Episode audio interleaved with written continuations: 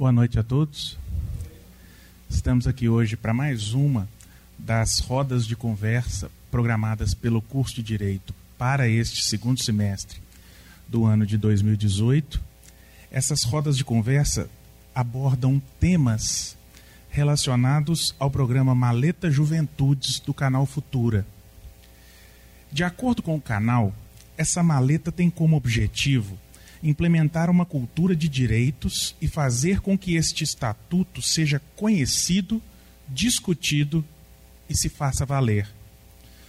Os temas contribuem para a formação geral do aluno, bem como para os que se engajam como sujeitos de mudanças. Essas rodas de conversa partiram de uma sugestão da coordenação de extensão da PUC Minas São Gabriel e é coordenada pelo professor Robson e por mim, com o apoio do colegiado do curso de Direito. Hoje, para participar dessa roda de conversa conosco, nós temos a professora jornalista e organizadora do movimento Quem Ama Não Mata em Minas Gerais, em Belo Horizonte, professora Miriam, Miriam Cristos, e o professor Lucas Laire Faria Almeida, mestre em Direito Penal pela PUC especialista em ciências penais pela PUC Minas, advogado criminalista e professor da Faculdade Mineira de Direito da PUC Minas, além de autor de livros e artigos jurídicos.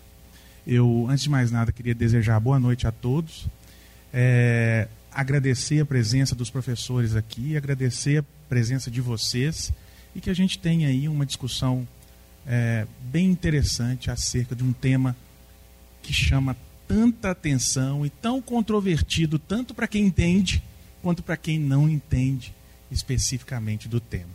Desde já, muito obrigado. Eu vou passar a palavra à professora Miriam Cristos para que ela inicie uma discussão. Né? Depois o professor Lucas Laire vai conversar conosco também. Obrigada pelo convite. É, eu fui professora há muitos anos, então me aposentei. É sempre muito legal voltar a esses espaços, assim, ainda mais com esse tipo de proposta, não é? O professor Robson me falou que eu teria cerca de 10 minutos para fazer um resumo né, da, do que eu pretendo falar e depois passo para o professor e depois a gente abre para conversa, né? Bom, dia 9 de novembro, próximo mês, a partir de 6 horas da tarde, é, o meu movimento, né? Não sei se vocês viram a camiseta. Quem ama não mata. Vai. Pode ficar em pé, né? É, vai promover um ato público ali em frente à Faculdade de Direito, na Praça Fonsuarinos. E esse ato já vem sendo preparado desde agosto. Começou na internet com uma conversa informal. A gente, nós mulheres, algumas jornalistas, constatávamos, né? Eu acho que é fácil de constatar o recrudescimento da violência contra a mulher. E em algum momento a gente falava, é preciso fazer alguma coisa, é preciso. E aí eu me lembrei, pensei, gente, é isso. Em 1980, quase 40 anos atrás, nós promovemos um ato público no adro da Igreja São José, em plena ditadura. Era a questão da violência, mas vejam só como a, a situação mudou e para pior. Porque Aquele ato de 1980, ele foi deflagrado porque duas mulheres de alta classe média foram mortas no espaço de duas semanas. 15 dias entre uma e outra. A Heloísa Balesteros e a Maria Regina de Souza Rocha. Isso foi considerado chocante, duas mulheres serem mortas no espaço de 15 dias. Hoje você vê, é quase todo dia tem uma morte de mulher por, por, por aquilo que a gente chama agora feminicídio. Não é? O nome agora já tem uma lei e tudo. Então, você percebe, você tem esse, esse recrudescimento, não é só na, na, base do sentimento. Embora um dia desse eu estava vendo televisão, foram três mortes em São Paulo de mulheres. E no dia seguinte mais uma, etc, etc. Pronto, então a gente resolveu fazer esse ato. Esse ato é inspirado no ato de 1980, como estava dizendo. E aquele ato de 1980, tá, tá bom? Aqui, bom, aquele, hum, acho que não está. não, acho que nem precisa, né? Eu, por mim, nem precisa de microfone, mas, ok? Precisa? Precisa? Bom, vamos lá, vamos lá.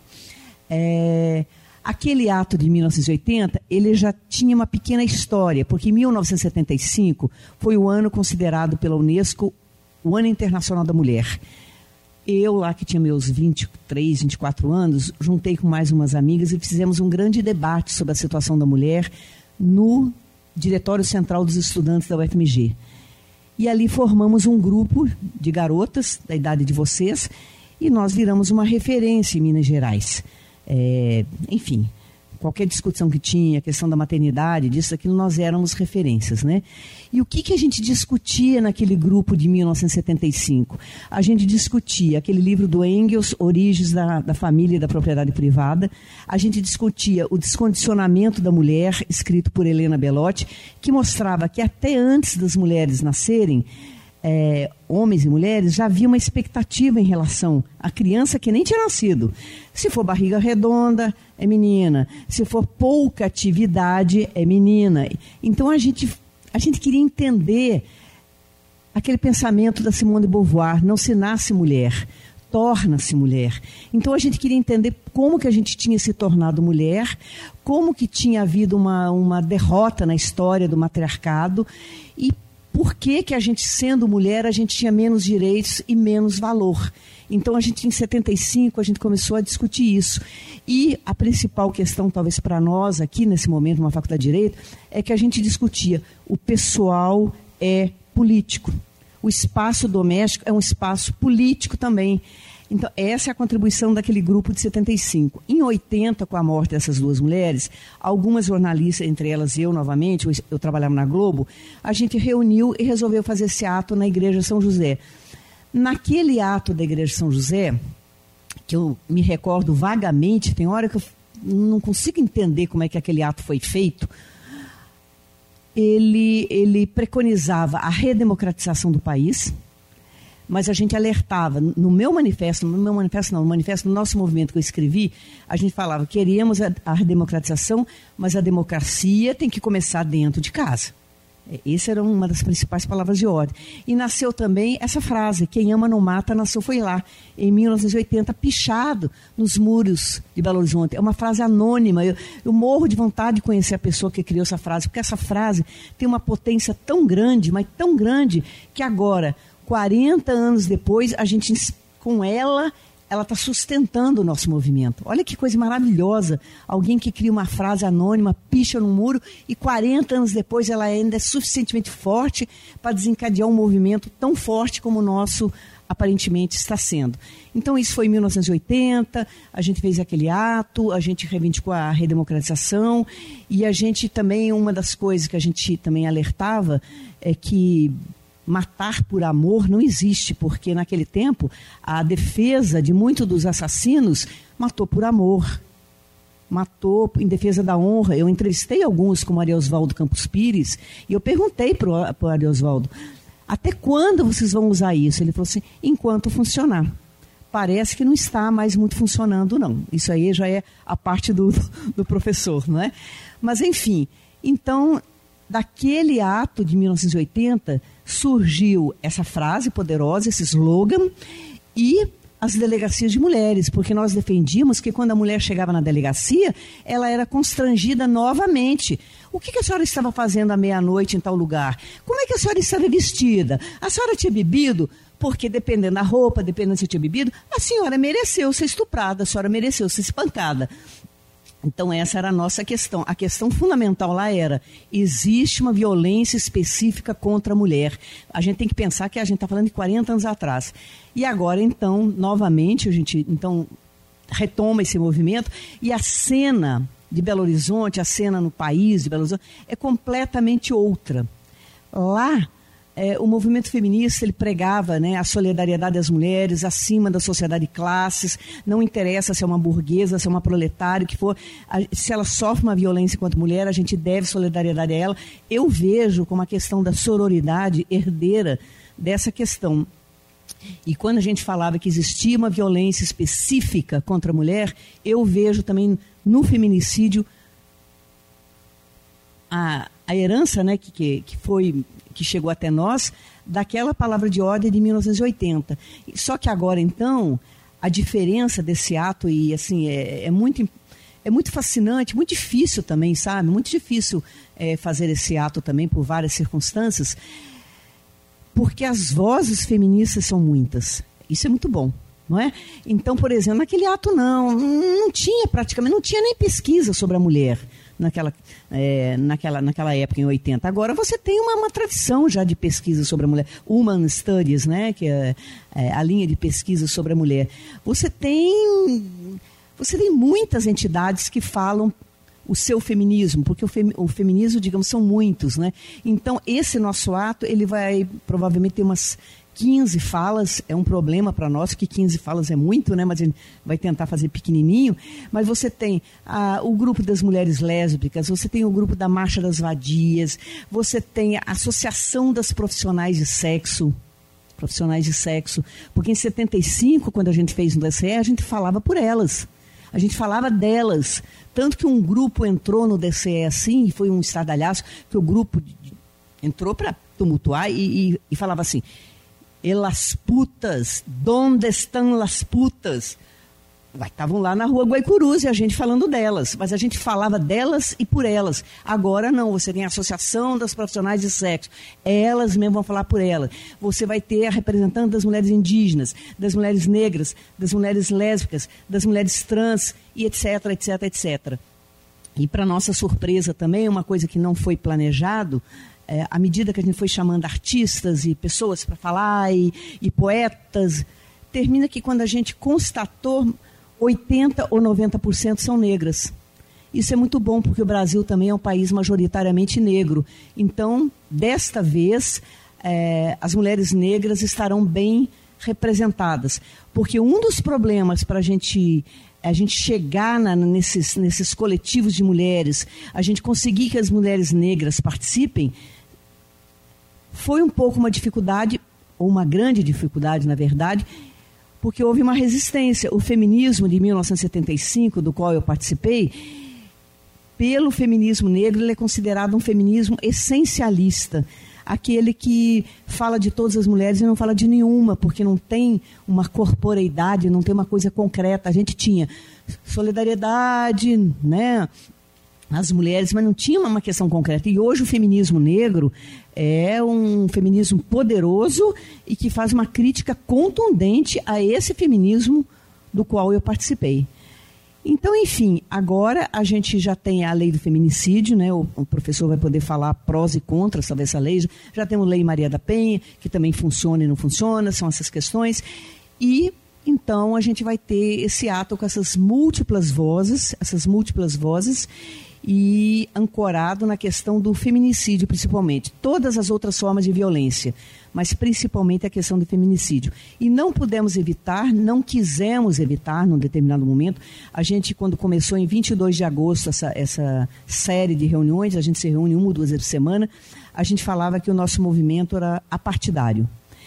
Depois a coisa foi ficando tão terrível, o processo de eleição, e a gente foi chamado, olha, vai ter uma reunião não sei aonde, vocês estão sendo convidadas, contra a violência, contra não sei o quê. A última delas, eh, o professor Robson Brito estava lá, é a criação do, do Observatório da Violência Política. Porque muitas denúncias de violência políticas contra mulheres, contra homossexuais, e o movimento então é chamado a participar. E nós não dizemos não e nem queremos dizer não.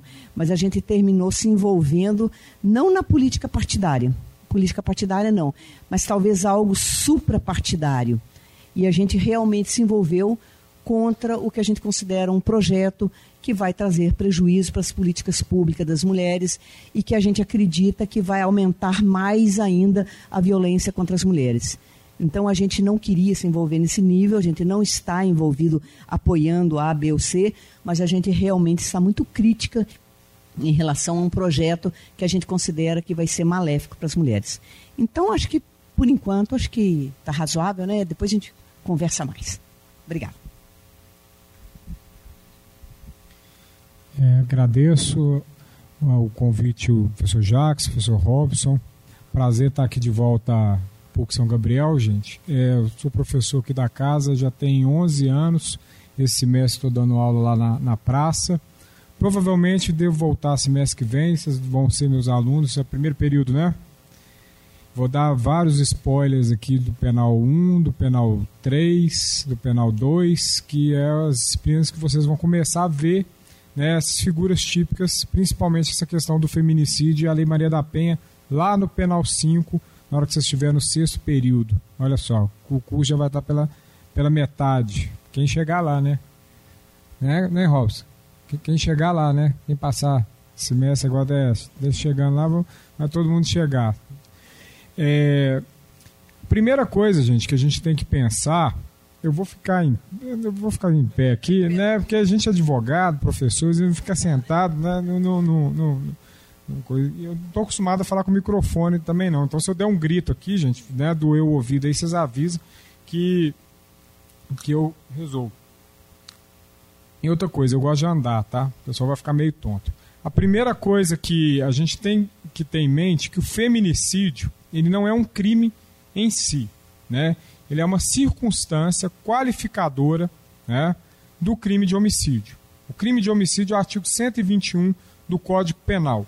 O feminicídio ele está dentro do parágrafo 2 que é o homicídio qualificado, no inciso 6 O que, que significa isso? A qualificadora do, do, do crime de homicídio são circunstâncias que vão aumentar a pena. A gente tem um homicídio simples, que a pena é de 6 a 20 anos, e o homicídio qualificado, que a pena é de 12 a 30. Dá um exemplo de homicídio qualificado, por exemplo. Um homicídio é, cometido por motivo fútil. Né? Você está aqui na, na, manobrando o carro aqui, o estacionamento da PUC, chega um sujeito dá um totozinho na sua traseira. Amassou, quebrou a lanterna, você levanta, pega a arma que está, né? E mata o sujeito. Motivo fútil, desproporcional, né? uma briga por causa de futebol, uma briga às vezes por causa de um esbarrão, né? Muito comum acontecer esse tipo de homicídio fútil nesses tempos de né, as pessoas nervosas, né, sem paciência, intolerância muito grande. Então é um dos exemplos de homicídio fútil, homicídio qualificado. O homicídio pode ser qualificado também pela forma de como ele é cometido. Por exemplo, se eu mato alguém com um tiro, um homicídio simples, né, eu chego aqui e dou um tiro na cabeça dela. Muito simples. Mas eu posso querer matar ela. Qual é o seu nome? Vai morrer, Fernanda. Você vai morrer várias vezes hoje, tá? Né? Ficou aqui na primeira cadeira, né? É, na primeira fileira. Então eu dou um tiro aqui na cabeça da Fernanda, homicídio simples. Mas eu posso matar a Fernanda queimada, esquartejada, torturar ela antes dela morrer, usar veneno, né, para matar vidro moído, fazer um tutu. Ah, prova esse tutu, açaí. Ah, granola que está misturado, na verdade, ter vidro lá, vai morrer. Né? Isso é uma forma de, de, de cometer um homicídio com um modo cruel. E esse modo cruel né, qualifica a pena. Né? É um homicídio qualificado. E o legislador, em 2015, né, decidiu colocar a figura do feminicídio. Né? Um outro exemplo de homicídio, de, de, de é, homicídio qualificado, tem alguém das forças de segurança aqui, policial, guarda municipal, policial militar, hein? Ninguém? Vocês, mas vocês conhecem alguém da sala? Pois é. Se houver algum crime contra o policial ou familiar desse, desse policial, em virtude da profissão, né? Vamos imaginar um agente penitenciário, um detento está ameaçando a família e vai e tenta praticar um homicídio né, é, é, contra um familiar ou uma tentativa de homicídio, essa pena também vai ser aumentada. É uma circunstância qualificadora que vai colocar o homicídio simples, ele vai deixar de ser um homicídio simples para ser um homicídio de 12 a 30 anos, vai ser um homicídio qualificado. E o feminicídio entrou também nessa. Né? Quais são as hipóteses do feminicídio? O que, é que vai caracterizar o feminicídio?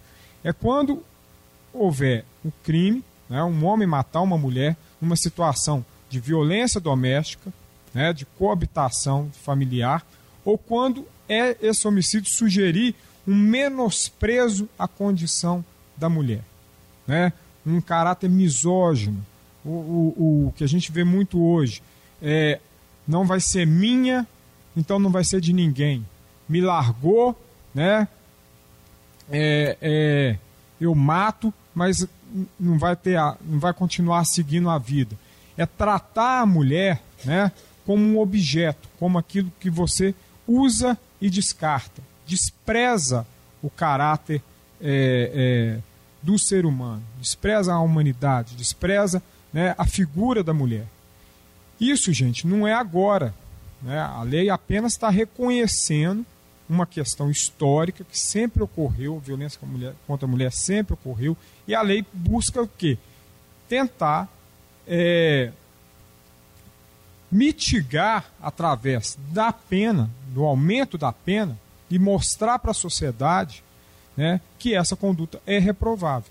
A pena, vocês vão ver lá no penal 2, no terceiro período, né, ela possui duas funções no direito penal brasileiro: a função de prevenção e a função de é, reprovação do crime.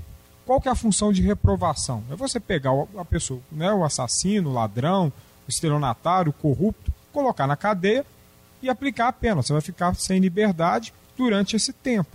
Reprovar. E a prevenção vai ser como? Né? Com a sociedade vendo essa pena ser aplicada e virar falar assim, ó, não compensa eu praticar o crime. Se eu praticar esse crime, eu vou para cadeia. Tá vendo? Fulano lá roubou, tá preso. Fulano desviou dinheiro, tá preso. Fulano matou a namorada. Ah, eu repito, não tem problema não. Né? Quer que eu repita para ele? Pode deixar, não tem problema não. Aí o que que acontece? Matou a namorada, matou a noiva, matou a mulher. Essa pena que vai ser aplicada, ela vai servir para prevenir né, comportamentos futuros de outras pessoas. Né? O grande problema nosso, e, aí, é tirar a teoria da prevenção e ir para a, para a prática. A Lei Maria da Penha é de 2006. Por que, que essa Lei Maria da Penha foi editada justamente em 2006. Você sabe a história da Maria da Penha? Alguém já sabe a história da Maria da Penha? É? Maria da Penha, ela foi agredida né, pelo, pelo, pelo ex-marido, ficou paraplégica, cadeira de rodas, e o processo simplesmente prescreveu. O que, que é isso? O Estado tem um tempo para julgar todo, a maioria dos crimes, né, exceto dois crimes, o racismo e a, a, o crime de grupo de extermínio contra o Estado Democrático de Direito, são crimes imprescritíveis. Todos os outros crimes prescrevem. Isso vocês vão ver no penal 2 também, lá no terceiro período. Só spoiler, hein, já. Né? Vamos ver se o pessoal vai querer continuar aí. Né? Então, todos os crimes prescrevem. O Estado tem um tempo para julgar. Né? O, foi enrolando, enrolando, enrolando, o tempo passou, o sujeito não foi julgado no prazo e ficou livre, como se tivesse sido absolvido. Né? A prescrição ela tem o mesmo efeito de uma sentença absolutória. Não deu famoso deu nada para mim, né? Aquele adesivo que a gente vê no carro. Já viu? Dá nada para mim? É isso. Foi lá, fez a violência contra, contra a, a mulher, deixou ela paraplégica e simplesmente o Estado não fez nada. O que, que ela fez? Procurou a organização a, a Corte Interamericana de Direitos Humanos. Já ouviram falar do Pacto de São José de Costa Rica? Estão estudando aí direito constitucional, né, que o Brasil é signatário, um tratado. Né, Costa Rica, país na América Central, onde está a sede da Corte Interamericana de Direitos Humanos. Ela foi lá, ajuizou uma ação contra o Estado brasileiro. Estou certo, Jacques? Falando certo? Né? ajuizou uma ação contra o Estado brasileiro. O Estado brasileiro foi condenado a pagar uma indenização para ela por causa dessa omissão. E além da indenização, foi condenado a editar uma lei. Não foi em 2006 que a gente descobriu, ó, a mulher é vítima de violência. O professor acabou de falar que, né, desde a década de 70, as mulheres estão se organizando. Teve casos do Dock Street, vários casos de violência em todas as classes sociais, seja rica, pobre, negra, branca, né? É, há violência doméstica, mas em 2006 o Estado brasileiro foi condenado. E se ele não editasse uma lei que, vi, que viesse a dar uma resposta mais efetiva, e essa resposta veio com a criação do juizado de violência doméstica que a Lei Maria da Penha cria. Aqui em Belo Horizonte, para vocês terem uma ideia, esse juizado está funcionando Fórum Lafayette, no terceiro andar. São quatro varas só de violência doméstica. E as quatro varas estão lotadas de procedimentos.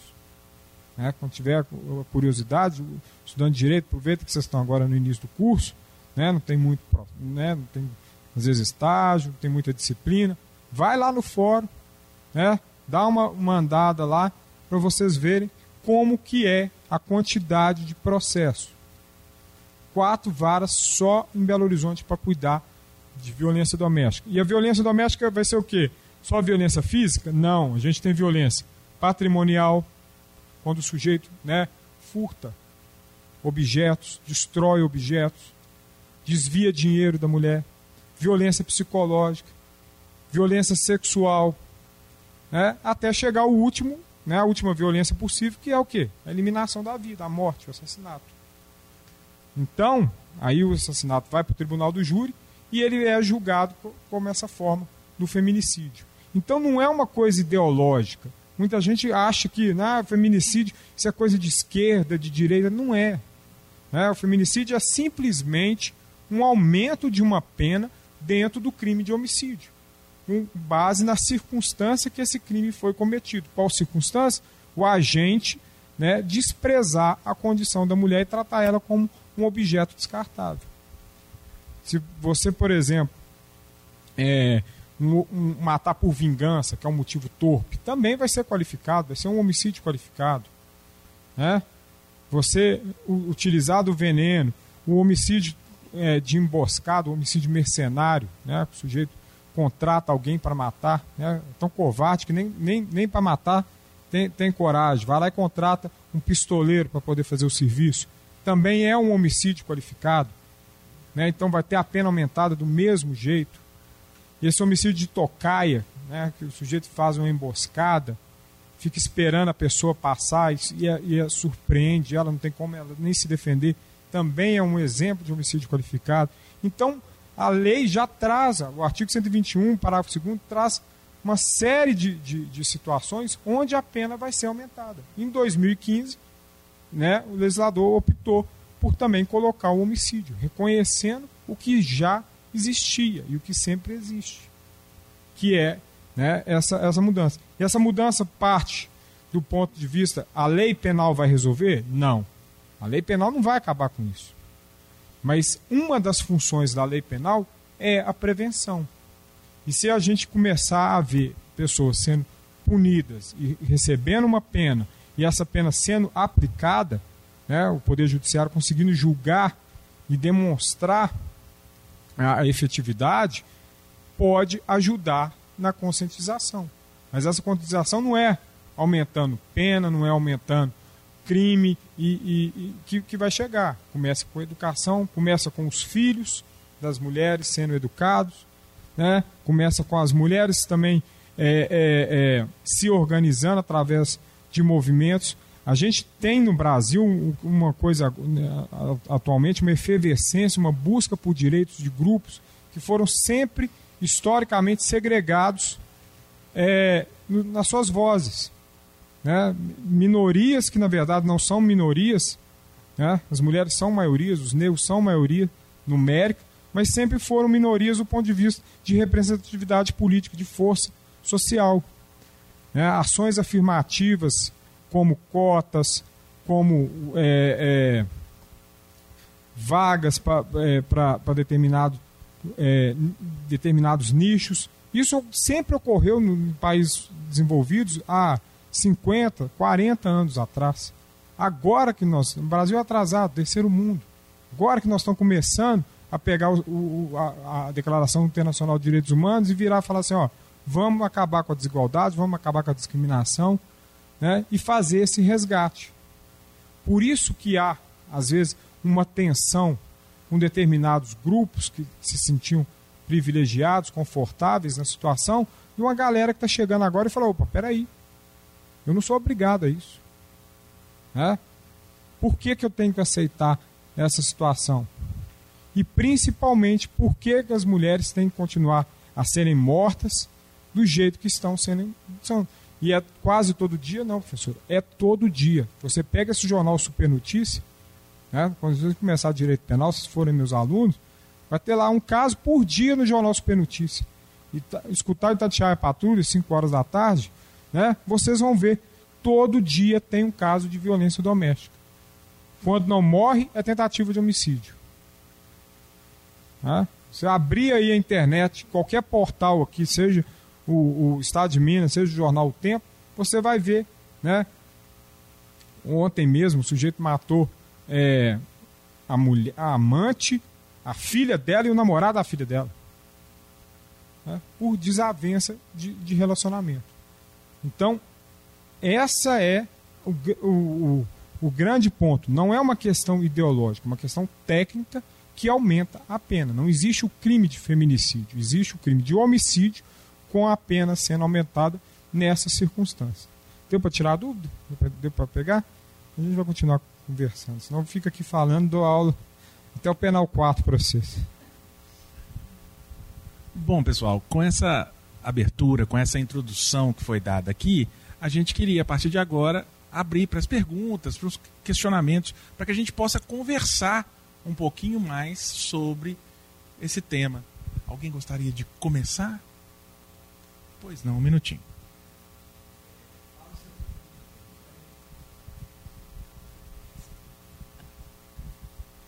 É, boa noite, meu nome é Ricardo, sou estudante do, do oitavo período dos professores Jackson e Robson. É, eu queria perguntar o seguinte: a, a violência ela faz parte das relações humanas, sempre fez né? Para isso que o ser humano criou o Estado, né? Para colocar a violência na mão do Estado e ter a paz coletiva, né? A violência faz parte da natureza de nós todos, né? E o crime de, de feminicídio, essa qualificadora, é uma coisa que eu, como pessoa, não entendo. Entendeu? Assim, porque é fácil para mim, como pessoa, não estou me colocando como homem, estou me colocando como ser humano, entendeu? uma forma mais abrangente. É entender uma pessoa que tem uma desavença com outra e mata a outra, entendeu? Agora, um, uma pessoa que tem um relacionamento, igual a gente vê no jornal todo dia, às vezes breve, um relacionamento de um mês, fica transtornada porque o relacionamento terminou, vai lá e mata uma mulher, tipo assim, é uma coisa que é tipo assim, não, não compreendo, entendeu? Tipo assim, do ponto de vista de relação humana, entendeu? Tipo assim, porque as relações humanas, a, a, violência faz parte das relações humanas, assim, de nós todos, né? Por isso nós criamos o Estado e, e temos o Estado democrático de direito para garantir a paz social. Mas essa essa violência, tipo assim, que às vezes geralmente ocorre no, no que seria a célula do, do, Estado, né, a família e tal, que pô, nesse caso pode ser até uma família de duas pessoas só, né, em que uma agride a outra e tal, ela é, é muito entranhada na nossa cultura. No, a gente vê casos, por exemplo, que um, um brasileiro vai namorar com uma brasileira no exterior e, e, mata ela lá, tipo assim, às vezes, às vezes a pena lá, até pena de morte se matar e tal, mas comete o crime do mesmo jeito, pouco se importa com a, com a repercussão, com essa função de, de prevenção da lei.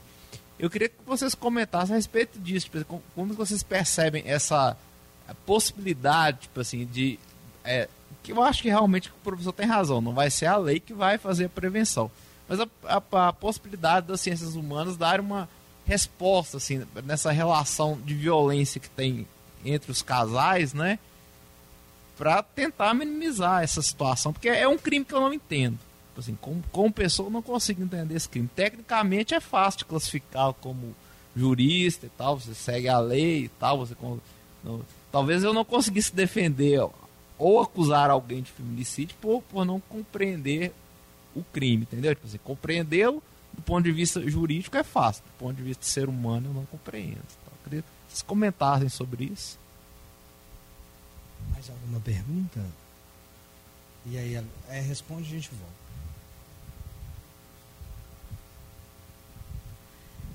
Como é que se chama mesmo? Ricardo.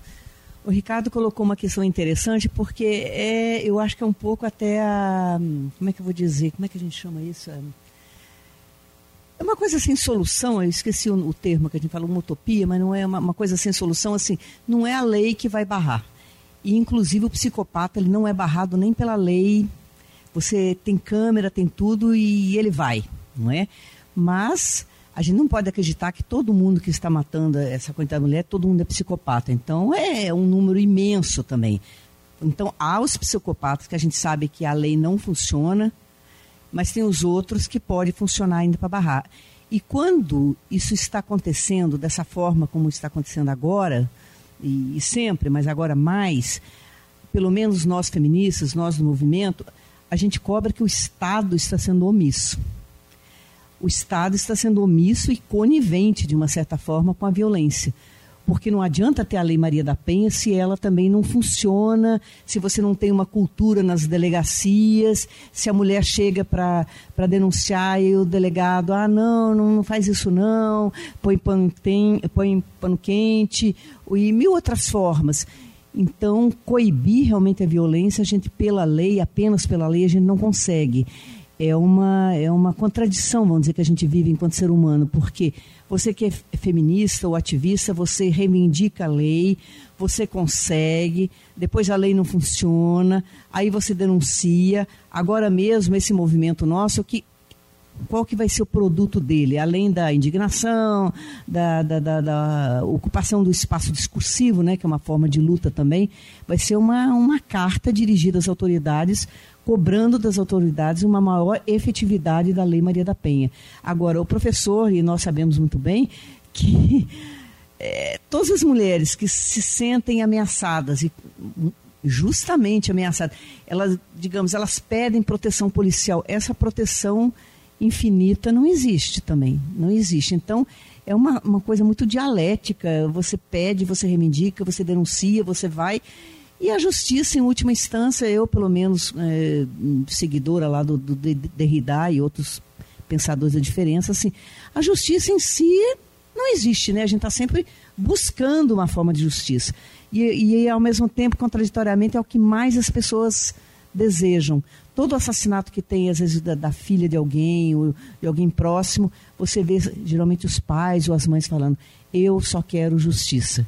E justiça é justamente é o que é o inalcançável, mas não é porque é inalcançável que a gente não luta por ela. Então, realmente é uma coisa sem solução, eu acho. Realmente a violência fazendo parte do ser humano, o Estado e as leis para coibir isso, e ao mesmo tempo isso é impossível de coibir totalmente, não é a lei, mas é o que nos resta é reivindicar que essa lei seja efetiva.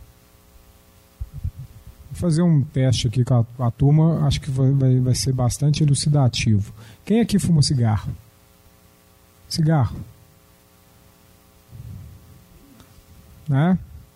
Na década de 70, se a gente estivesse fazendo esse, essa palestra né, há, há 40 anos atrás, né, a gente, a maioria de, dos, dos alunos, inclusive nossos professores, todo mundo fumava né, o, o Hollywood. Né? Hoje, quem fuma cigarro são os meus clientes, né? Samarino, lá na, no Ceresp, né? que a família leva lá e, e, tudo. Muito raro ter alunos jovens fumantes. Por que, que isso ocorreu? O cigarro é proibido? Não. Não. Né? Ocorreu através de campanha de conscientização feita ao longo né, de várias gerações que vai falar, meu amigo, cigarro vai te dar câncer e vai te matar vai deixar a sua, sua família sem a sua presença, os seus filhos órfãos os, os seus pais sem vocês. Você tem o livre-arbítrio, você escolhe. A questão do direito, da questão da violência doméstica, começa também com a campanha. O Estado ele, ele vai agir à medida que, que tem essa demanda. Para vocês terem uma ideia, hoje, hoje o juizado de violência doméstica está com quatro varas. Antes eram três. Criou-se mais uma vara justamente porque a conscientização está tão grande, as mulheres estão rompendo o silêncio. Da, né, da, da, o primeiro desafio é comunicar, né, sair da cifra negra, sair daquele crime que ocorre sem o Estado saber. Quem aqui já foi assaltado? Todo mundo fez BO? Todo mundo fez BO? Pois é. Tem muita gente que é assaltado e não faz o BO. Né? Esse crime nem, nem chega ao conhecimento do Estado. Então, para o Estado, esse crime não, não existiu. A violência doméstica é a mesma coisa. A mulher so, sofre violência né, e, e, e não denuncia, para o Estado é como se ela não estivesse sofrendo violência. Então a gente tem primeiro a, a, a, a, grande dificuldade é mostrar, ó, existe órgãos que possam te acolher, é, romper o ciclo, o ciclo de violência, gente, da violência doméstica, ele é, mu ele é muito interessante. É, tem uma dificuldade que a mulher gosta, ou ela, de alguma forma, ela está ligada economicamente, dependente com o agressor, ela tem esperança, aí vem o fator que é imprevisível, que é da relação humana, por isso que o direito não é uma, uma ciência exata, a psicologia não é uma ciência exata, né? tem um amor envolvido. Então, depois do primeiro tapa, depois do primeiro xingo, depois do primeiro empurrão, vem o pedido de desculpa, né? É, eu vou mudar, me dá uma chance, a pessoa acredita naquilo, e às vezes acontece mesmo, né? não estou falando aqui que, que, que aconteceu uma determinada violência, o sujeito vai, já vai virar um homicida, não. É, a primeiras vezes, é, em determinados casos, a própria presença de um policial, ó, você é valentão aqui, na hora que chega a polícia, afina. Na hora que vê o Estado, vê a viatura, quantos clientes eu tenho, né, que, e, e na, na, nossa profissão de advocacia, eu, a gente trabalha nos dois lados, tanto do lado da vítima quanto do lado do, do agressor.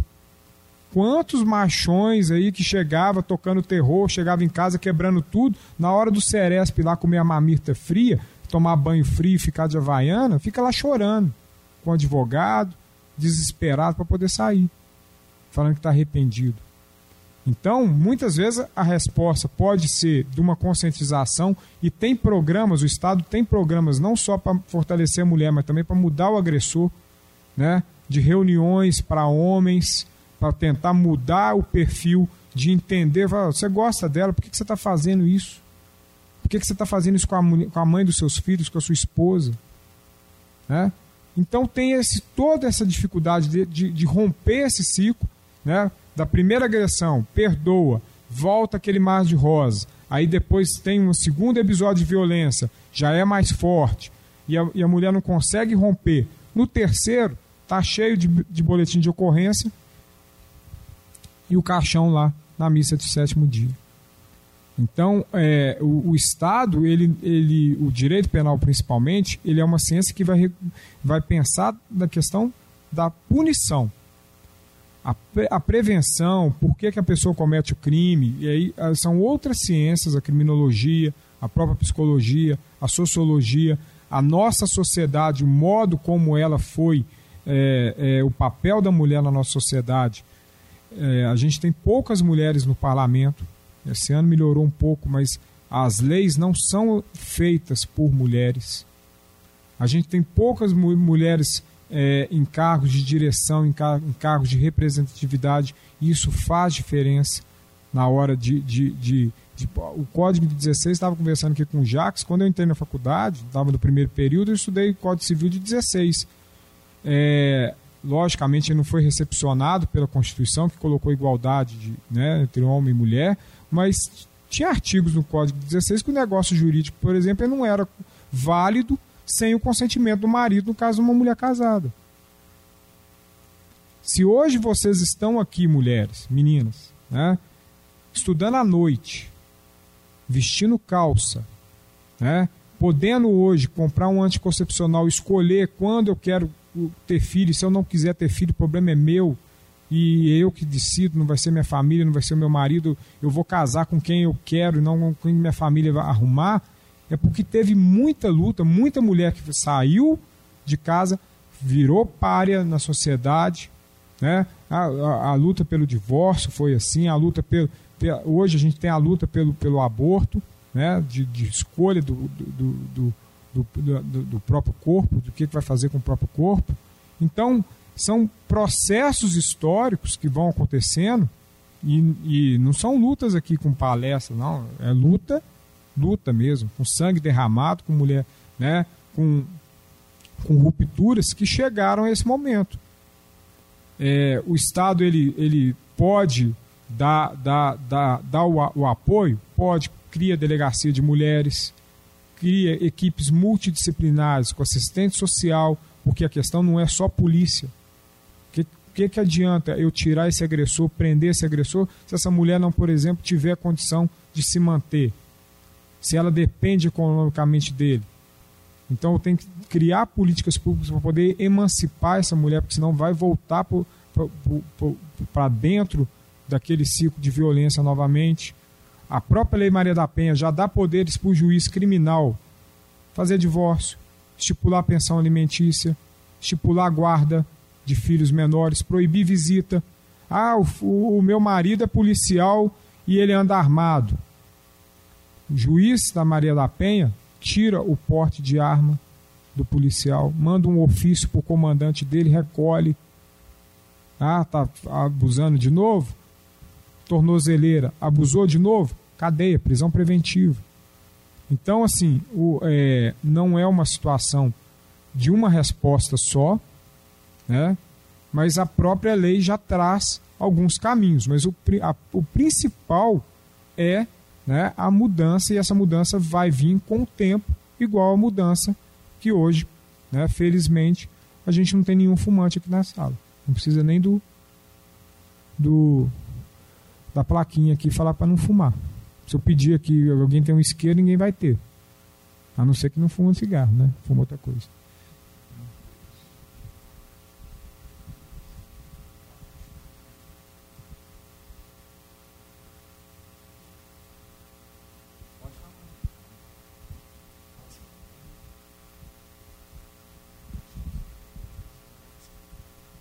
Eu nunca falei no microfone. É...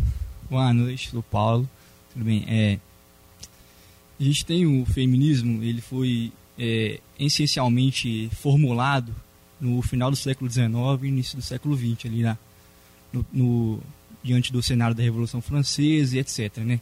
É, diante de, um, de uma necessidade de novos direitos, de igualdade é, política e, e, e, social também é, diante das mulheres.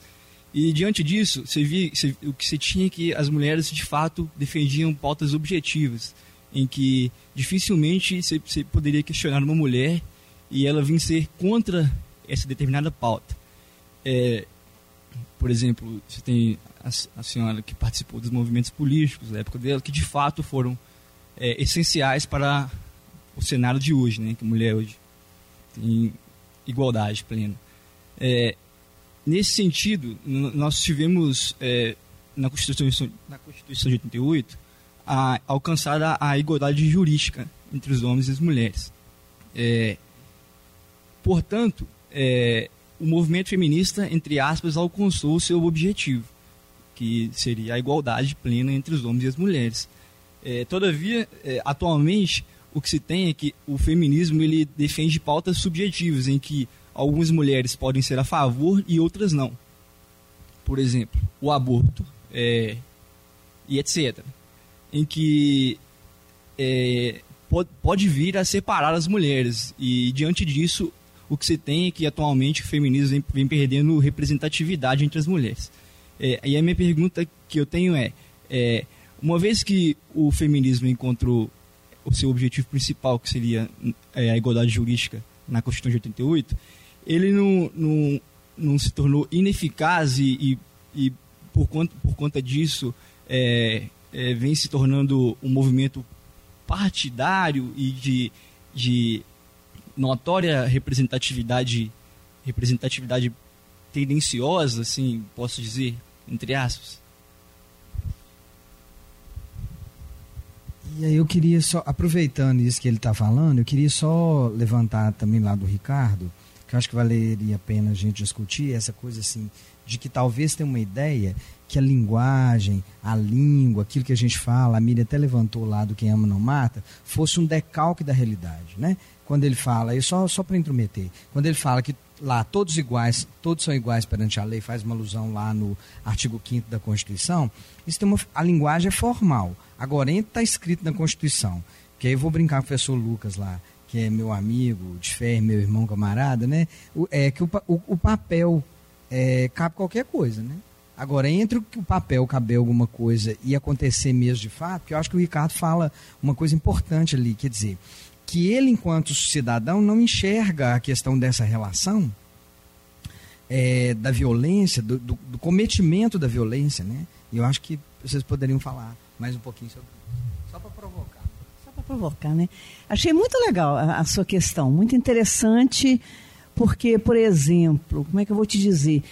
Eu não imaginava na minha vida que 40 anos depois eu ia ter que estar novamente indo para a rua, para a praça, para falar contra o assassinato de mulheres. Aquilo foi denunciado 40 anos atrás. A impressão que a gente tinha é que depois que você discute, depois que a lei é criada, ou certas leis, que as coisas vão se resolvendo. Aí eu acho interessante uma, uma, uma perspectiva que existe, que é, vê o feminismo em ondas, né? Você tem a onda do século XIX, onde se pede muito o direito ao voto, o direito à educação. A segunda onda, que é a da qual eu participei, foi de 1970, é a questão da liberdade sexual, a preocupação com prazer e com prazer, inclusive, né? A questão quase que o direito ao orgasmo também, né? Mas é, também o direito a você controlar seu próprio corpo, você ter, um, ter filhos, daí você já vem na, na, na esteira da, da, da, da pílula anticoncepcional, etc, etc. Depois você está vendo agora uma terceira onda, que é, também já é uma questão das, das, dos vários feminismos também, a questão também da, da, da, do feminismo negro, etc. e outros. E já se fala até de uma quarta onda, que seria o feminismo impulsionado pela internet né, o feminismo 2.0. Então a gente vê que essas ondas elas não batem na praia e acabam. Parece que elas se encontram e há muitos lugares que você ainda está reivindicando participação política. A gente conquistou o voto, mas a nossa representação é pífia é ridícula se você pensar que a gente é mais do que a maioria da população brasileira e nós somos 10%, cerca de 10% no Congresso e no Senado. Agora, talvez um pouquinho mais nessa última eleição. Gente, nós conquistamos o voto no Brasil em 1932. Quer dizer, nós temos aqui 70, 80, sei lá quantos anos, e temos 10% de representação. Olha como a questão da, do mundo da, sei lá, da superestrutura, né, que o Marx falava, o mundo da cultura, ele se move aparentemente mais lentamente, tem hora. Então, tudo isso é para dizer que. É, não, eu acho que o, o, feminismo ele volta agora com uma força renovada, até para minha surpresa. Alguns anos atrás, quando eu participei, participei de algumas reuniões, que eu vi o interesse é, renovado das garotas pelo feminismo, eu acho que ele volta porque ele tem um papel a cumprir, é porque as coisas não estão resolvidas e nem se resolverão tão rapidamente. Não é? Você estava falando essa questão, lógica, o cigarro é uma coisa talvez muito mais simples, né, evidentemente, mas é, é no mundo da cultura, no mundo da discussão e tudo isso leva muito, muito tempo. Por isso é que se diz que se tem que ter paciência histórica, né, porque você tem que novamente se debruçar sobre certas questões que você achava que estavam resolvidas e novamente ter que se debruçar e discutir, conversar, mas as coisas realmente não não se resolvem, não tem um ponto de resolução e acabou, vamos daí para frente, não a coisa parece que sempre vai e volta e vem. Não é o, o progresso, mesmo que seja cultural, ele não, ele não se dá de forma mecanicismo, em linha reta, né? Essa igualdade, né, essa conquista de direitos que, que teve a Constituição, ainda que estejam garantidas, elas precisam ser efetivadas. Teve várias é, conquistas, que, que direito ao voto, direito ao mercado de trabalho. Agora, são outras pautas surgem. Né? A grande questão hoje que está que tá sendo debatida não só no Brasil, mas em nível mundial, e isso eu falo na cultura. Todo mundo aqui ouviu falar do movimento Me Too. Sabem o que, que foi isso?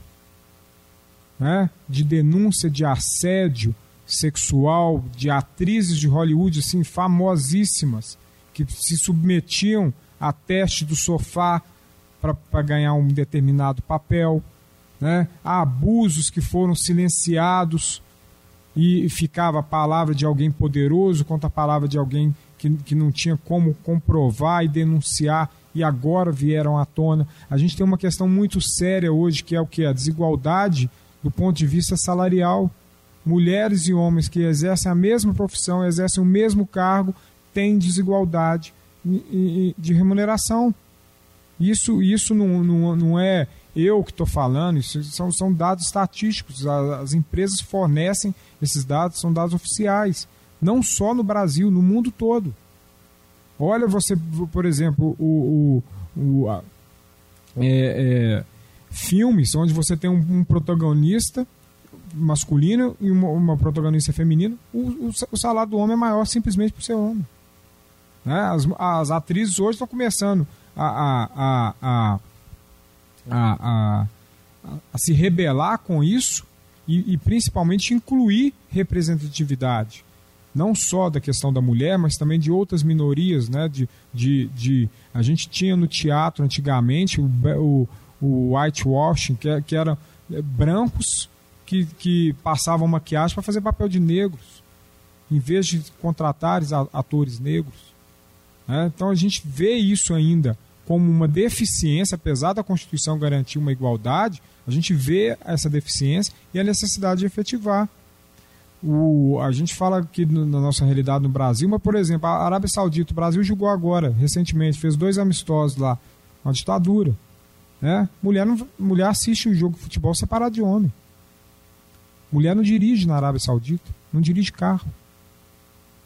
Você quer exemplo maior de, de, de redução de, de, de, de capacidade? E o que a gente vê aqui no Brasil, às vezes, é ah, mas o, o, o uma tentativa de estereotipar um, um, movimento de busca de direitos para uma determinada bandeira, quando a, a, busca de direitos devia ser uma bandeira de todos os partidos. É, causa, eu como professor de direito, eu fico abismado às vezes vendo alunos protestando e discursando contra direito. Você está restringindo, primeiramente, restringindo o seu mercado de trabalho em qualquer área que você tiver aqui, você vai passar cinco anos aqui, né? Se tudo der certo. Se alguma coisa sair fora do previsto, você fica mais um tempinho. Tem uns aí que, né, né já tem, tem uns 10 aqui já, né? Já virou, né? É, propriedade, né, patrimônio, tá plaquinha lá PUC Minas, né? Tanto tempo que fica aqui. Mas se tudo der certo, você vai ficar aqui cinco anos. Imagina você tá com um pensamento de sair com um, uma gama, um leque de mercado de trabalho, seja no direito do trabalho, seja no direito penal, seja no direito civil, no direito administrativo, né, direito empresarial. Aí você sai e defende uma bandeira que daqui cinco anos o seu leque vai ser menor. Você vai ter menos campo de trabalho. Enquanto o mundo todo vai para a rua brigar por mais direitos, mais oportunidades, né? É, seja o direito do, dos casais, da, da, da, diversidade sexual, dos trabalhadores, o brasileiro ele vai para a rua para proibir direito dos outros. É uma coisa que, que eu vejo estudante de direito fazendo isso, eu fico assim. É, é um, uma lógica que o mercado não existe. É como se você estivesse trabalhando numa fábrica de carro e, e, e fazer propaganda de bicicleta. Você vai viver de quê? Vocês estão entendendo? É sério isso. E isso está acontecendo agora.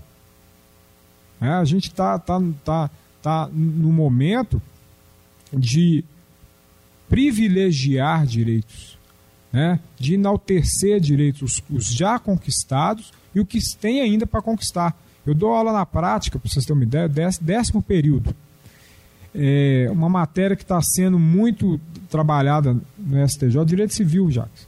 É, guarda compartilhada de pet, cachorrinho. Aí você fala assim, o que, que é isso? Que frescura. Quem que vai ficar com, com a Mel? Quem que vai ficar com a Nina, com, com, com o Totó? Gente, quem tem cachorro aqui em casa? Quem tem sabe o amor que tem com o bichinho. Agora imagina se o seu cliente ou se a sua cliente né, tem muito amor por seu bichinho. Você vai desprezar uma causa dessa? Paga o que tem.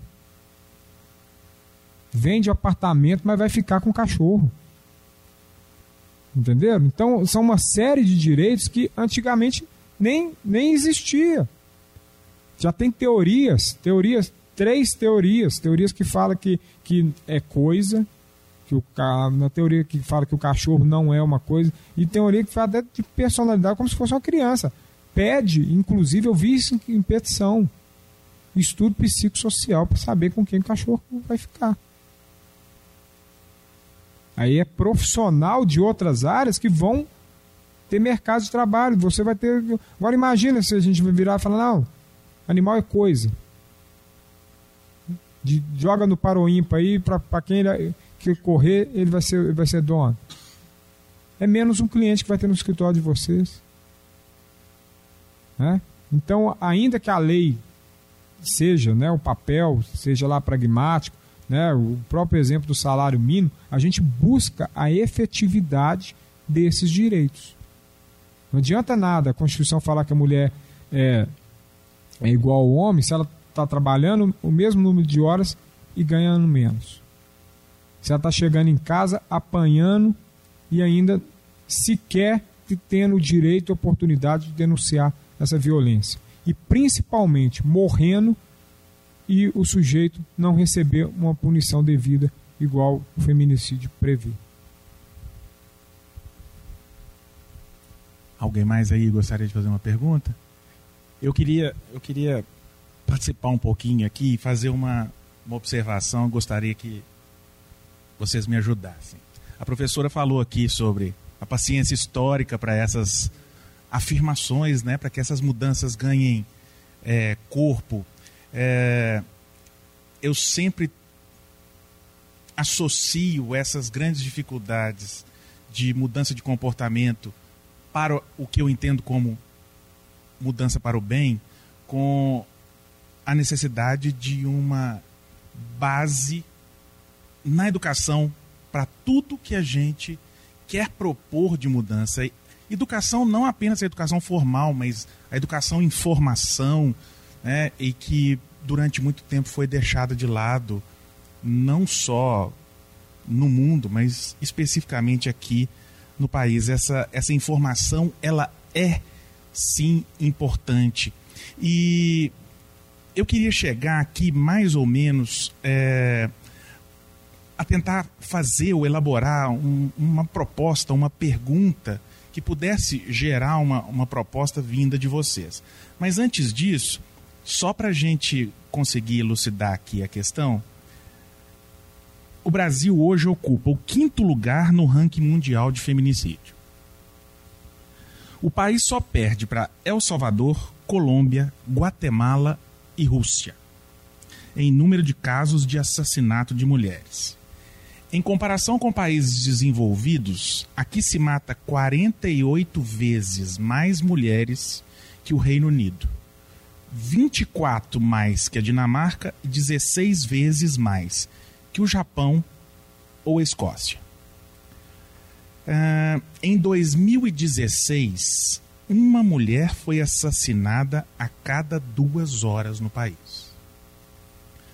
Quando a gente parte de um dado como esse e se questiona sobre em que mundo vivemos, é, eu digo e, e, e retorno aqui à minha afirmação inicial isso sempre, para mim, passa pela educação. E aí vou pedir licença ao professor é, Marcelo Galupo, que uma vez contou essa história, claro que de uma maneira resumida, o que eu vou fazer aqui agora, que passados cinco anos de uma faculdade em que ele tinha ministrado uma aula, ele retornou àquela faculdade, e aí não vou citar especificamente, mas a pessoa, que era um, um ex-aluno, exercia um, uma função profissional que ele considerava como uma função simples. E passados os cinco anos do curso de direito, esse aluno continuava naquela função. Se encontraram no meio da palestra e o aluno continuava naquela função. E ele ficou assim um pouco chateado. Poxa, mas depois de cinco anos, né, já tem até um pouquinho mais, eu volto aqui e você está aqui ainda nessa função, é, o que, que o curso de direito mudou na sua vida então? E o cara, muito cabisbaixo, é, relata assim, com a voz meio embargada: é, Professor, eu parei de bater na minha mulher. Então, se os cinco anos, se os cinco anos do curso de direito dele serviram para isso, já é uma vitória, claro. E a gente precisa entender. Agora, partindo dessa, dessa, dessa ideia, eu, eu, eu pergunto aqui tanto à professora Miriam quanto ao professor Lucas. Qual é a semente que dá para a gente jogar agora? É, a professora Miriam tem a semente dela lá fora, né, do movimento que ela participa, ela já tem uma semente é, é, ampla. Qual que é a semente que a gente pode jogar para esse pequeno grupo? Qual que é a informação ou formação ou dica no sentido de caminho para interpretação para que a gente possa realmente ser agente transformador nesse comportamento. E para o professor Lucas, mais especificamente, Lucas, é, a minha pergunta é assim: qual a contribuição jurídica que ainda precisa, se precisa, para que esse comportamento seja é, alterado também sob uma visão no curso de direito, né, que os alunos consigam interpretar isso no curso de direito. Nossa, que questão difícil, hein, gente? Nossa, tô pensando aqui. Talvez a semente, não sei se seria bem uma semente, mas talvez fosse duvidar, quem sabe, um pouco das aparências, duvidar de certos véus ideológicos que nós temos. Porque vejam só, o Brasil é o país da cordialidade. O brasileiro é o homem cordial, é uma coisa que a gente herdou lá de 1930 e pouco, mais ou menos essa ideia. Isso não é verdade. Você acabou de dizer essas, essas cifras estarrecedoras. Eu não vou dizer que o Brasil é isso ou é aquilo, porque a gente não pode a gente não pode resumir, nada é só alguma coisa. O Brasil também é cordial, o Brasil também tem a sua alegria. A, a gente, enquanto nação, a gente se identifica uns com os outros, talvez até por essa, essa capacidade de se alegrar em momentos difíceis. Mas como o Brasil é um país violento, violento com os pobres, violento com os negros, violento com os índios, violento com as mulheres, violento com os animais, porque eu sou da defesa animal. Eu achei até, eu sempre falo no Facebook, essa é minha última causa. Né? Eu estou com quase 70 anos, eu já fui, já lutei contra a ditadura, eu fui feminista militante nos anos 70, 80, e agora a minha causa é a questão dos animais. Mas eu tive que deixar os animais um pouco para lá para voltar né? Como o Ricardo falou, né, Ricardo, do, dos, dos tempos subjetivos, das, das reivindicações subjetivas. Então, assim, eu diria isso, que a semente é um pouco, um pouco duvidar dessas aparências, sabe? Assim, a gente ir mais fundo nas questões e, quem sabe, é, olha, é até interessante eu falar isso, porque a gente está aqui numa, numa PUC, né, numa uma instituição católica cristã que também tem suas aparências também, mas eu digo quem sabe a semente seria a gente olhar um pouco para o outro, sabe? Olhar um pouco para o outro, o outro na sua diversidade, né? É, você não é gay, o outro é, mas o outro é um ser humano como você, o outro é negro, você é branco, o outro é amarelo. A gente olhar para essa diversidade, a gente tentar estabelecer uma conexão com outro ser humano do outro lado apesar de toda essa violência que mora em nós também, né, que a gente tem que controlá-la e, e muitas vezes, todos os dias, pela lei, pela educação, a gente, eu diria isso, que seria olhar e respeitar a diferença. Acho que seria seria essa talvez a, a semente para a gente não matar, para a gente não humilhar, para a gente tratar melhor, para a gente até para a gente se sentir um pouco brasileiro junto com o outro, é um olhar para o outro e, e defender o interesse do outro que não seja o seu mesmo imediato, né? O seu mesmo imediato. Porque você não tem o problema. Quantas mulheres que eu vejo que a gente conversa, parece que a gente estava falando do mundo da lua. Talvez aquela moça com essa idade, com esse namoro, do jeito que as coisas estão, não, não seja o problema dela. Mas olhe para o lado pense nisso, gente. Isso, assim, eu estava dando uma entrevista na televisão e o produtor da, da televisão estava com um violentômetro na mão, que é um, um equipamento ligado ao Instituto Maria da Penha. E à medida que as delegacias é que alimentam aquilo, ele na mão me deu um, olha, mas sinceramente, assim, juntou que estava um grupo can, cantando, um grupo coral cantando uma música, eu comecei até a chorar, porque realmente aqui, aquilo ali, assim, era, digamos, espancamento, pá, pá, pá, pá, pá, morte, tá, tá, tá mudando, assim, é por segundo, é por minuto que as mulheres estão morrendo nesse país. E aí as pessoas ficam indiferentes? Não pode, gente. Você tem que fazer alguma coisa pelo outro, pela outra. É, eu acho que o desafio nosso, enquanto juristas, né, operadores de direito, a primeira coisa é a gente ter humildade. É, o estudante de direito, o advogado, o juiz, o promotor, a gente não pode vestir essa manta da intelectualidade, né, do, do, da graduação, que o, às vezes aquele conhecimento nos traz, e guardar só para nós. Né? O direito penal vai atuar nesse caso do feminicídio, ele já ele está atuando como uma resposta. Né? A educação já falhou no caso, a mulher já morreu. Né? Agora é a resposta para aquele crime. Mas qual que era o objetivo inicial, o objetivo de todos? Que o crime nem ocorresse. Né? Então, à medida que a gente toma conhecimento desses direitos e principalmente se esclarece, né, descobre esse véu, e vocês estão no primeiro período, gente, vocês vão começar a ver uma linguagem, é como se estivesse aprendendo a falar de novo. Né? A linguagem jurídica é uma outra linguagem. Como se estivesse indo para um outro país sem chegar lá e falar é o que vocês vão passar esses cinco anos. Né? De desvendar, decifrar essa linguagem e tentar utilizar esse conhecimento e mudar a realidade de cada um. Esse aluno mudou a própria realidade. Às vezes você não é violento, mas o seu pai é violento, o seu vizinho é violento, o seu irmão é violento com a sua cunhada, né? E, e, e, e você pode ajudar alguém vítima ou da violência doméstica, no caso da mulher, ou vítima de uma discriminação, ou vítima né, de um abuso no emprego, no assédio moral. Aí vocês vão ver os casos lá na Justiça do Trabalho, quando vocês estiverem estudando direito do trabalho, é começar a utilizar e principalmente se informar. Né? A, a, a grande é, janela da educação, né? a, a, a, mágica da educação não é só transformar a vida de vocês. Eu acho que todo mundo aqui, ninguém está estudando por hobby. Alguém está estudando por hobby? Ninguém. Todo mundo quer o quê? Mudar a própria história. Através de um diploma, através de uma carreira, através de um concurso público, ou seja, advocacia, como autônomo. Né? Vocês estão buscando essa transformação, e não é a transformação só social e econômica, não, é a transformação do ser de vocês. Né? É, e, e, começar a duvidar desses mitos. Jacques trouxe aqui, o Brasil, quinto pior país. Sabe a mulher lá em Cuba? Sabe a mulher na Venezuela? Ela é mais segura que a mulher brasileira.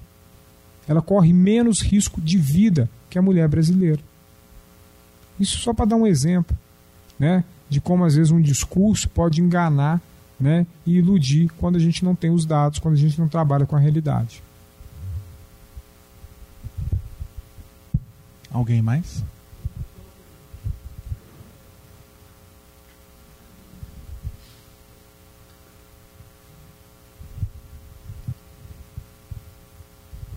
É, meu nome é Tiago. A minha minha dúvida é uma dúvida bem, bem pontual mesmo, é que eu não tenho esse conhecimento. Qual que seria principalmente a diferença entre uma delegacia especializada da mulher e uma delegacia comum no tratamento desses crimes? Porque a gente vê principalmente delegacias da mulher em cidades aqui, por exemplo, aqui em Belo Horizonte na capital, mas não vê isso tão presente no interior. Eu mesmo vi do interior e na minha cidade não tem.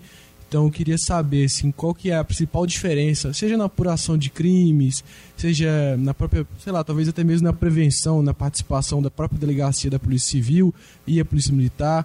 Queria que, enfim, explanasse um pouco sobre essa questão.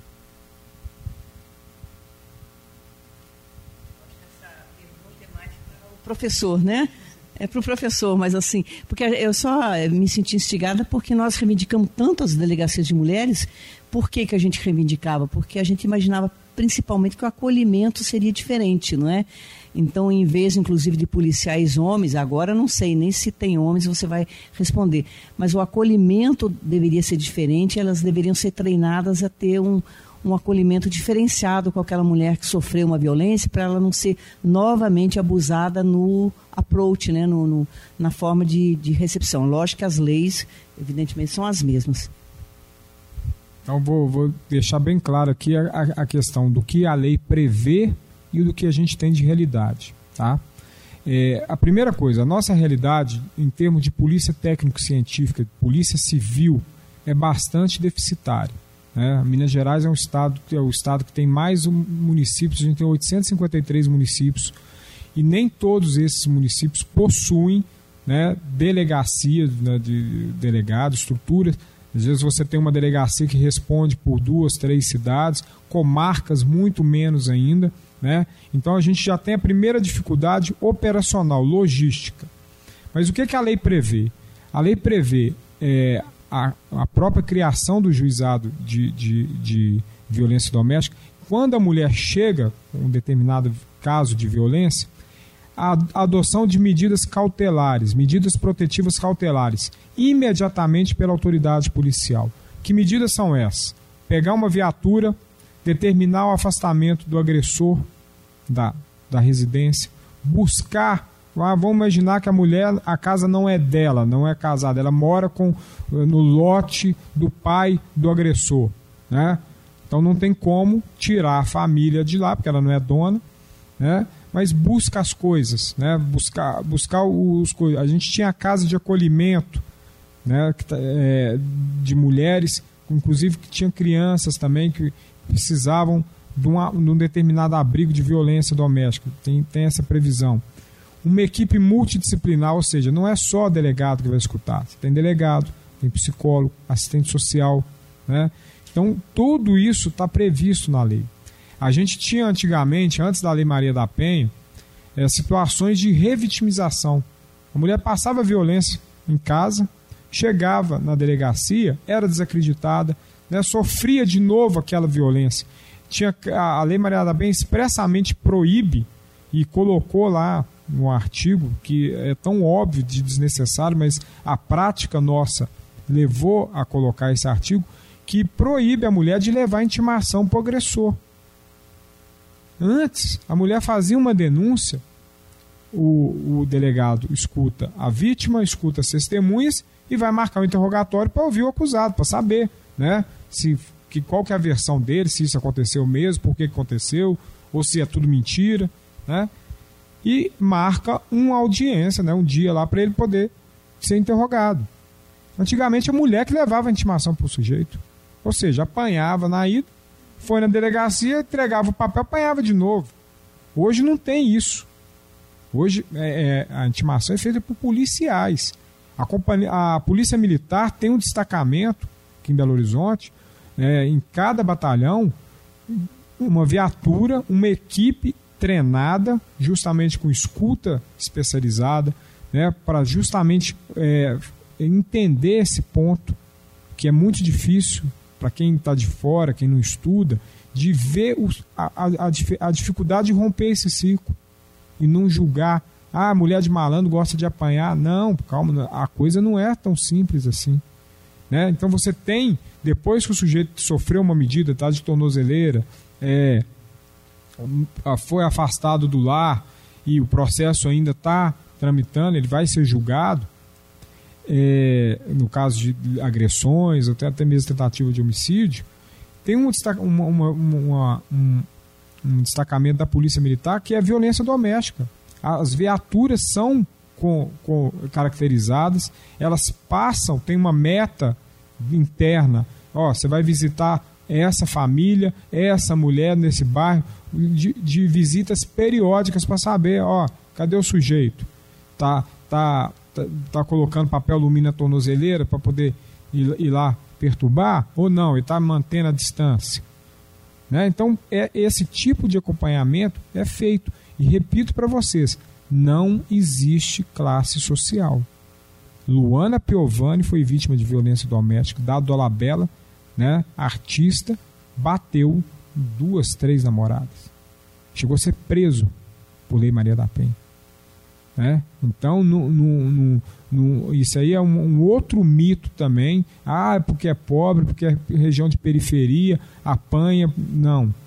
Né? Isso ocorre. E às vezes é muito mais difícil, uma questão econômica, né? O, o, ou até mesmo a pressão da sociedade. Ah, eu tenho que manter a pose, então eu apanho, né? vira, fala, cai da escada, né? Está desastrado, escorregou, mas na verdade está apanhando lá na Zona Sul. Né? Então, é, é, a lei ela traz essas, essas diferenças, a própria delegacia traz, mas é evidentemente que a gente tem né, cidades aí que nem delegacia tem. Então, é um processo de, de construção e implementação. Hoje a gente já tem o um juizado aqui em Belo Horizonte, quatro varas funcionando. Essa produção é do LabSG, onde você vem aprender aqui na PUC Minas São Gabriel.